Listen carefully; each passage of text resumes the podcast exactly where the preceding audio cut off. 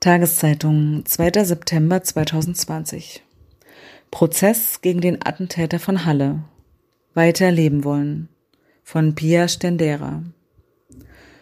Roman Remis will sich nicht vertreiben lassen. Christina Feist verlässt Deutschland. Im Halle-Prozess haben die das Wort, denen der Hass des Täters galt. Applaus im Gerichtssaal gilt als unangemessen.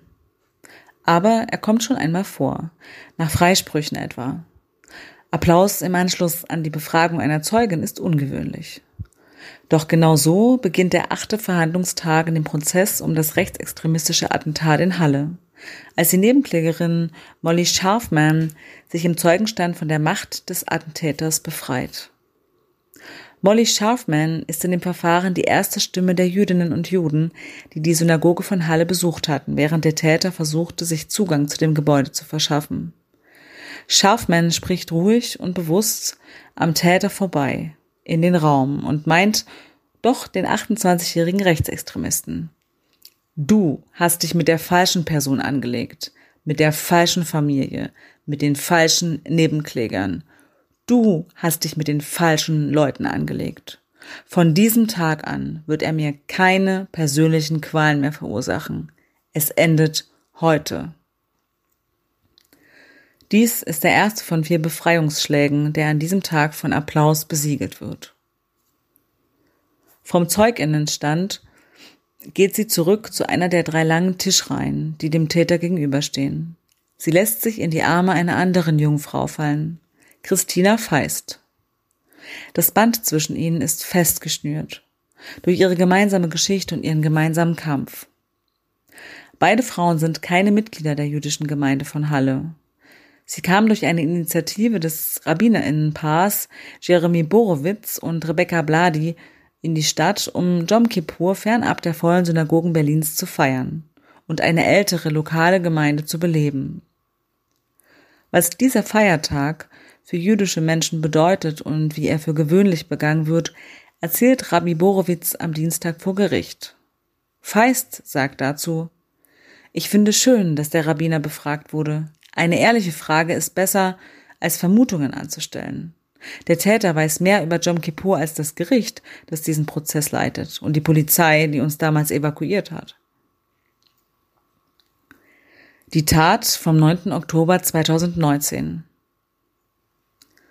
Am 9. Oktober 2019 versuchte der Rechtsextremist sich mit selbstgebauten Waffen Zugang zur Hallischen Synagoge zu verschaffen.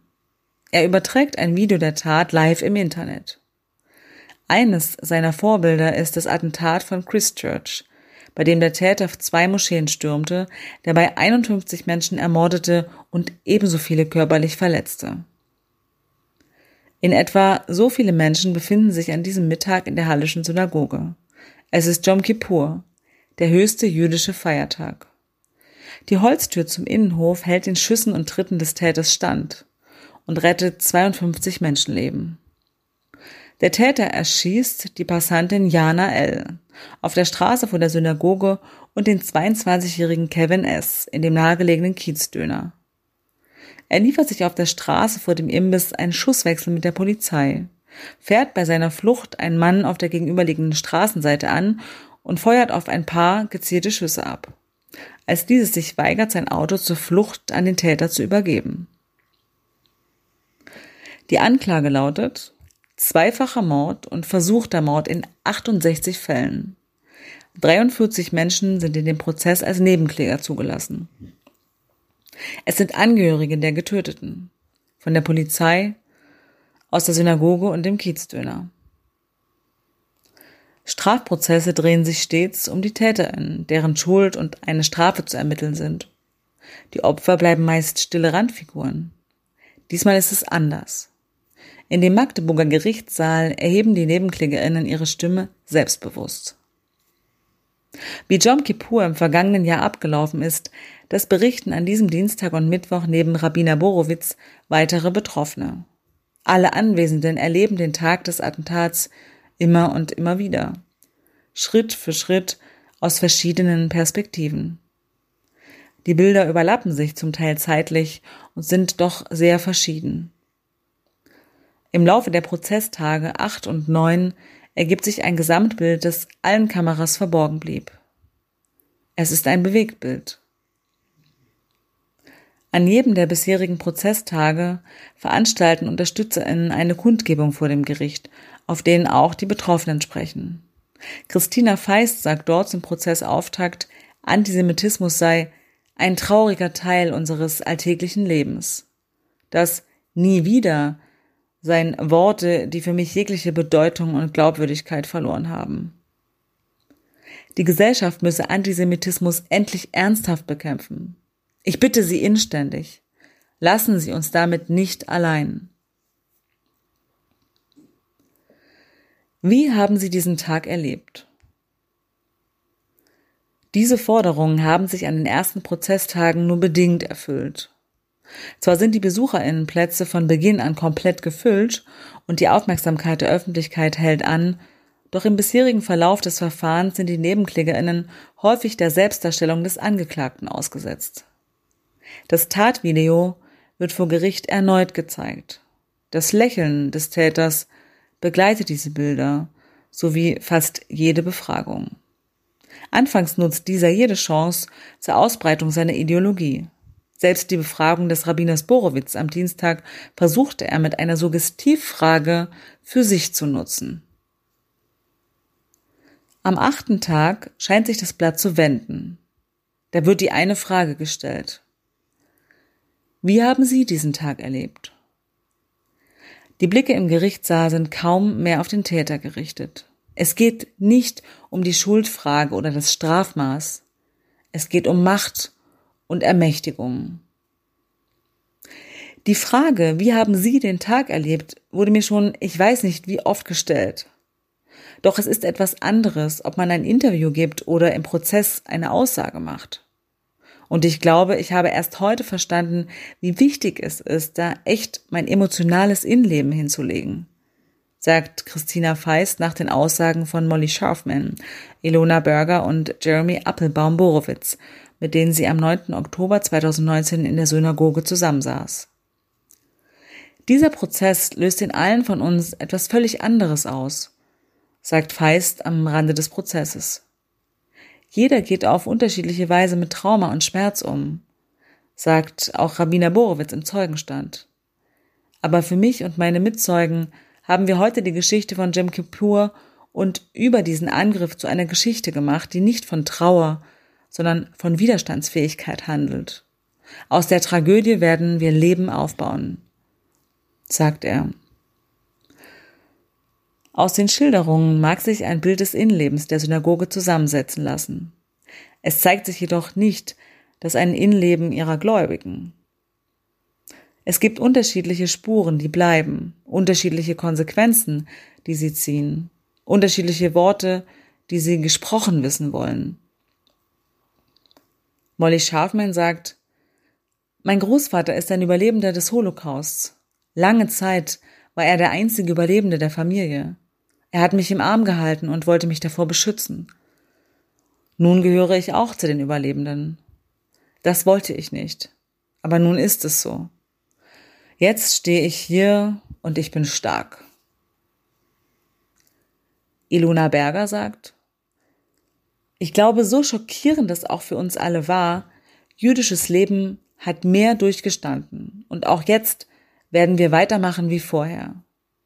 Das wird uns sicher nicht davon abhalten, in eine Synagoge zu gehen und jüdisches Leben zu leben.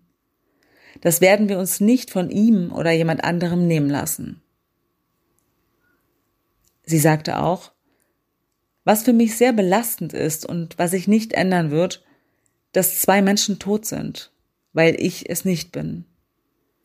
Mir wäre es persönlich lieber gewesen, wenn er auf mich geschossen hätte, als zwei Menschen, die damit nichts zu tun haben. Ich kann ihm verzeihen, dass er versucht hat, mich umzubringen. Aber nicht, dass er zwei andere Menschen getötet hat. Das werde ich nie verstehen. Rabbiner Borowitz sagt, ich kam vor zwölf Jahren zum ersten Mal nach Berlin, zum zweiten Mal vor vier Jahren. Ich habe mich in diese Stadt verliebt. Ich glaube fest an eine jüdische Zukunft in diesem Land. Vor diesem schrecklichen Erlebnis wussten wir nicht, wie lange wir hier bleiben würden, Nun muss ich sagen, dass jüdisches Leben in Deutschland weitergehen wird. Es wird blühen, es wird wachsen. Und ich bin froh über das Privileg, daran teilzuhaben. Wir haben keine Angst. Wir verstecken uns nicht. Wir sind laut und wir werden gehört. Am Dienstagnachmittag sagt Vorbeter Roman Remis, ich habe mich entschieden, jüdisch zu leben. Mein erster Gedanke war, das ist der Preis, dass du irgendwann von irgendwem erschossen wirst. Du kannst noch so gut Deutsch sprechen, noch so gut integriert sein, du bleibst trotzdem der Jude. Dann kamen die ersten Solidaritätsbekundungen. Wie Salbei auf meinen Wunden war der erste Freitag nach dem Anschlag. Ich kam zur Synagoge, zwei Stunden bevor der Schabbat beginnt, und da hieß es, draußen haben sich Menschen versammelt und er unterbricht, hält mit seinem Anwalt Rücksprache. Dann richtet er sein Wort direkt an den Täter. Ich kam nach draußen auf die Straße. Auf diese Straße, auf der du warst. Die Straße war voll. Tausend Menschen, alt, jung, Hallenser, aus ganz Deutschland sind sie angereist, nicht Juden. Und sie haben gesungen. Sie haben Shalom gesungen, Frieden. Sie haben gesagt, wir werden diesen Ort nicht verlassen. Wir werden die Synagoge beschützen. Das ist das Deutschland, was ich kenne. Was du gemacht hast? Du hast leider zwei Menschen umgebracht und vielen Menschen ein Trauma hinterlassen. Aber ich sehe nur Liebe und Toleranz, die gekommen ist. Ich habe mir gesagt, ich bleibe hier. Und du? Für den Rest deines Lebens musst du damit leben. Was du getan hast, hat nichts gebracht. Ein Schritt zur Trauerbewältigung. Die persönliche Trauer kann nicht losgelöst werden vom jüdischen Glauben, der Herkunft der Betroffenen und deren Stellung in der deutschen Gesellschaft. Auch nicht für jene, die den Prozess an diesen Tagen verfolgen. Sie applaudieren, haben Tränen in den Augen. Auch nicht für das Gericht. Es gibt Raum und gewährt den Applaus. Christina Feist sagt, dieser Prozess und meine aktive Teilnahme darin sind ein bewusster und hoffentlich letzter Schritt meiner Trauerbewältigung. Ich setze mich da jetzt nochmal hin und kann hoffentlich ganz ehrlich sagen, wie es mir ging, wie es mir geht und habe dabei hoffentlich die Gelegenheit, nicht nur diesen Anschlag und diesen Täter zu thematisieren, sondern das größere Ganze. Deutschland als Ganzes, die deutsche Politik, die Arbeit der Polizei, Vielleicht auch, was ich von diesem Gericht halte. Ich wüsste nicht, auf welcher Plattform ich das sonst sagen könnte, um gehört zu werden. Manchmal geht es mir schlecht und ich kann nicht direkt erkennen, warum. Ich glaube, dass mir mit der Aussage nochmal ein Stück Realität zurückgegeben wird. Wirklich zur Ruhe gekommen ist die kleine Gemeinde in Halle bis heute nicht. Rund 500 Mitglieder zählt sie. Viele von ihnen sind älter und entstammen Familien osteuropäischer Herkunft. Nach dem Anschlag kamen reihenweise PolitikerInnen zu Besuch. Die Gläubigen erhielten Hilfsangebote. Und sie machten weiter, ließen keinen Gottesdienst ausfallen. Die Gemeinschaft sollte nicht zerfallen, der Hass nicht siegen. Dann aber kam die Corona-Pandemie, die nächste Herausforderung. Nur noch 19 Gläubige dürfen seitdem gemeinsam in die Synagoge mit den bunten Glasfenstern und dem hölzernen Pult zur Tora-Verlesung. Zum ersten Mal seit 1945 musste das Pessachfest ausfallen und durfte das Gedenken an die Shoah-Opfer nur virtuell stattfinden. Der Sicherheitsbeauftragte Wladislav Ryabitschew lässt nur noch polizeilich überprüfte BesucherInnen durch die Tür auf das Synagogengelände. Roman Remis schaut noch immer reflexartig auf den Bildschirm der Überwachungskamera an der Synagogentür, wenn er vorbetet. Bis vor vier Wochen klafften in der dunkelbraunen Eichenholztür noch die Einschusslöcher des Attentats. Dann wurde die Tür ausgetauscht für ein neues, noch festeres Modell, 160 Kilogramm schwer. Die alte Tür soll im Oktober, wenn seit dem Anschlag ein Jahr vergangen ist, im Hof aufgestellt werden. Als Mahnmal. Was passiert ist, wird die Gemeinde nicht mehr loslassen, auch weil es größere Fragen aufgeworfen hat. Heute thronen Kameras gut sichtbar auf Mästen vor der Synagoge. Die Polizei hat einen weißblauen Container ganz in der Nähe aufgestellt. Bis heute verhandelt die Gemeinde mit dem Land über ein neues Sicherheitskonzept. An Jom Kippur 2019 war keine Polizei vor der Synagoge. Die Beamten hielten das Gotteshaus für nicht gefährdet. Nun stockt die Landesregierung die Gelder für Schutzmaßnahmen jüdischer Einrichtungen im Land auf. Schon im Vorfeld des Prozesses vernetzten sich die Betroffenen. Einige veröffentlichten zum Beginn eine Erklärung. Der Prozess müsse den Mythos des isolierten Einzeltäters aufdecken und eine verantwortungsvolle Politik zur Bekämpfung der zunehmenden Online-Radikalisierung entwickeln, heißt es darin. Die Gesellschaft müsse den Ideologien, die zur Barbarei führen, die wir in Halle erlebt haben, furchtlos entgegentreten. Das Versagen der Behörden. Der Mittwoch beginnt mit der Vernehmung des Sicherheitsbeauftragten der Synagoge, Wladislav Friabitschew. Die Welle an Energie des Vortages scheint abgeebbt. Der Verteidiger befragt Ryabitschew fast übergriffig zum Lageplan und dem Sicherheitskonzept des Synagogengrundstücks. Nach einem Schlagabtausch zwischen dem Verteidiger und den Nebenklageanwältinnen spricht Ryabitschew den Verteidiger an. Jetzt frage ich Sie als Jude. Planen Sie etwas? Molly Scharfman findet es verwunderlich, dass es in Deutschland so wenig Wissen über das Judentum gibt, gerade nachdem man sich so an der Aufarbeitung seiner Vergangenheit versucht habe. Sie selbst versuche dies nicht persönlich zu nehmen, sagt sie nach der Befragung Ryabitschews am Mittwoch. Ich fühle mich nach dem gestrigen Tag noch immer ermächtigt. Vor Gericht sitzt eine Person, aber den Hass gibt es weltweit. Ich schöpfe viel Kraft daraus, dass wir darüber reden, wie die Welt eine bessere werden kann. Das Versagen der Einsatzkräfte und Ermittler, es ist offensichtlich noch nicht zu Ende. Erst vergangene Woche offenbarten BKA-Beamte, dass sie die Online-Aktivitäten des Täters nicht rekonstruieren können. Eine Anwältin hakte nach. Sie wurden mit der Auswertung beauftragt, obwohl sie keine Ahnung von Stream und Gaming haben? Die zögerliche Antwort lautete Ja. In dieser Woche war in dem Prozess das Video der Überwachungskamera über der Synagogentür zu sehen. Es dokumentiert die unterlassene Hilfeleistung der polizeilichen Einsatzkräfte vor Ort. Und auch die Aussagen der Nebenklägerinnen zeugen von deren Inkompetenz. So mussten die überlebenden Gläubigen mit der Polizei darum kämpfen, ihr koscheres Essen zum Fastenbrechen mit sich führen zu dürfen. Rabbiner Borowitz führte lange Diskussionen, um seine 15 Monate alte Tochter bei sich behalten zu dürfen, die während des Anschlags mit ihrer Nanny in einem nahegelegenen Café gewesen war. Er erzählt von einem weiteren Fehltritt. Auf dem Weg zum Bus habe ich eine katholische Nonne gesehen. Sie kam, um Unterstützung anzubieten. Ich denke durchaus, dass das vom Instinkt gut gemeint war. Aber vom jüdischen Standpunkt aus war das triggernd. Es gibt eine lange Geschichte der Zwangskonversion, des Drucks, den jüdischen Glauben aufzugeben. In dieser Situation mit einer Nonne konfrontiert zu werden, war für einige wirklich bestürzend. Sie können das besser machen, sagt er, und meint damit nicht nur die Polizistinnen, sondern die deutsche Gesellschaft. Wenn Christina Feist nicht bei dem Prozess in Magdeburg anwesend ist, dann arbeitet sie in Frankreich an ihrer Promotion. Ursprünglich sollte es nur ein begrenzter Studienaufenthalt werden.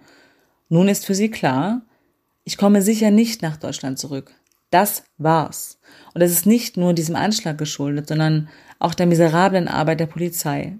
Ich lasse mir mein Judentum nicht von einem Anschlag nehmen und ich lasse mir auch nicht nehmen, Jom Kippur wieder in Halle zu verbringen aber ich kann hier nicht mehr leben. Mitarbeit von Konrad Litschko.